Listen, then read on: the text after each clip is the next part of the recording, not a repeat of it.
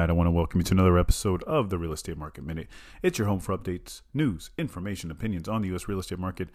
On the show, we aim to give you the confidence to buy and sell real estate through industry knowledge and expertise. I'm Mark Salib, co-founder of The Salib Group, and I'm a real estate professional, a passionate one, an advisor, an investor, and love what I do. Remember, email me with your questions and comments, mark at thesalibgroup.com. You can DM me at The Salib Group. Manhattan apartment sales plunge in the fourth quarter as brokers fear a frozen market. That's the headline from a CNBC article by Robert Frank, a contributor to CNBC. And apartment sales fell by 29% in the fourth quarter, according to the article. And really, the decline was the largest since the third quarter of 2020, which, as we know, was during the real depths of the pandemic. This, according to this article, they did talk to two major brokerages in the area, Douglas Elliman and Miller Samuel. And what they think is that since the major comeback of the real estate in Manhattan, it's just been really weak into the new year. Obviously, with the rising rates and the weaker economy and the falling stock market, which is considerably a bad thing in New York, especially, but everywhere really for all investors. It's just really impacted Manhattan real estate and likely to continue to do so through the coming year. And really, the big worry is between buyers and sellers, and just this, sellers unwilling to list their homes with prices continuing to fall, and buyers just putting a hold on their searches until they see prices come down even more.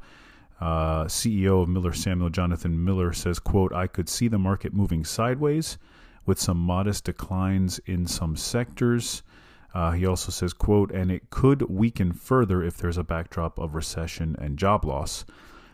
So it makes a lot of sense. I think with Manhattan especially, it's one of those things where I think you're going to see things probably stabilize here a little bit more into next year, presuming two things. One, we get a break on the rates, and also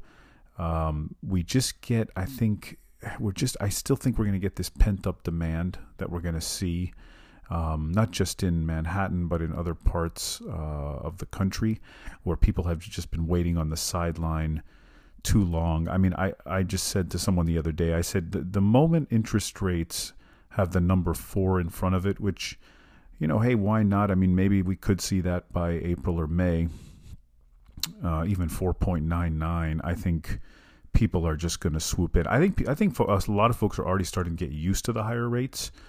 But I just think at that point, we could actually, if anything, we could see an explosion again of buyers, because again, they're just at some point going to want to make a move. The article does detail how, brokers are optimistic in Manhattan. They remain optimistic, and many are predicting an upside surprise in 2023, again, with rates stabilizing and buyers finding opportunities. I think it was, there was a gentleman, Eklund Gomes, his team, and Douglas Elliman said December was on fire with a frenzy of year-end deals. So that tells you that maybe there's some optimism going in to 2023. And he believes that is because of the foreign buyers. And there's another thing that's going on specifically in Manhattan, where 55% of the buyers were actually cash buyers. So, the higher interest rates weren't really impacting the market for the majority of the transactions, which is very significant. So a lot of people are turning to cash because they still want to buy. They're also having lower inventory issues in Manhattan right now too. It is actually very low historically.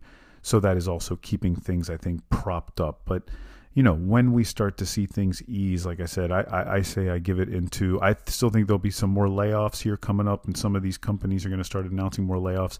I think you're going to start to see that into the first quarter, but then I think things could start to ease in the second quarter and pick back up. How much further they have to decline? Well, Manhattan is down 5.5%. That's the number that was given. So, you know, according to this CNBC article. So if you're down 5.5%, that's, you know, I think I predicted all along you'll see anywhere from 5 to 20% in most markets after this is all said and done. So how much further does it have to fall? We don't know. That's going to depend on the environment, on whether we see a deepening recession or whether we just stabilize and see rates fall again. But it will happen, and I do think it will happen around the second quarter of 2023. All right. Hope you enjoyed that one. That is it for me today.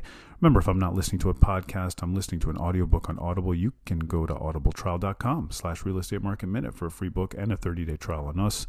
Audible is a great way to find and listen to your next book. And always remember, questions or need advice about your situation, you can email me, mark@thesalibgroup.com, or DM me at The Salib Group. Don't forget to leave a rating for the show and subscribe to help others find the show and be informed and educated about the real estate market just like you.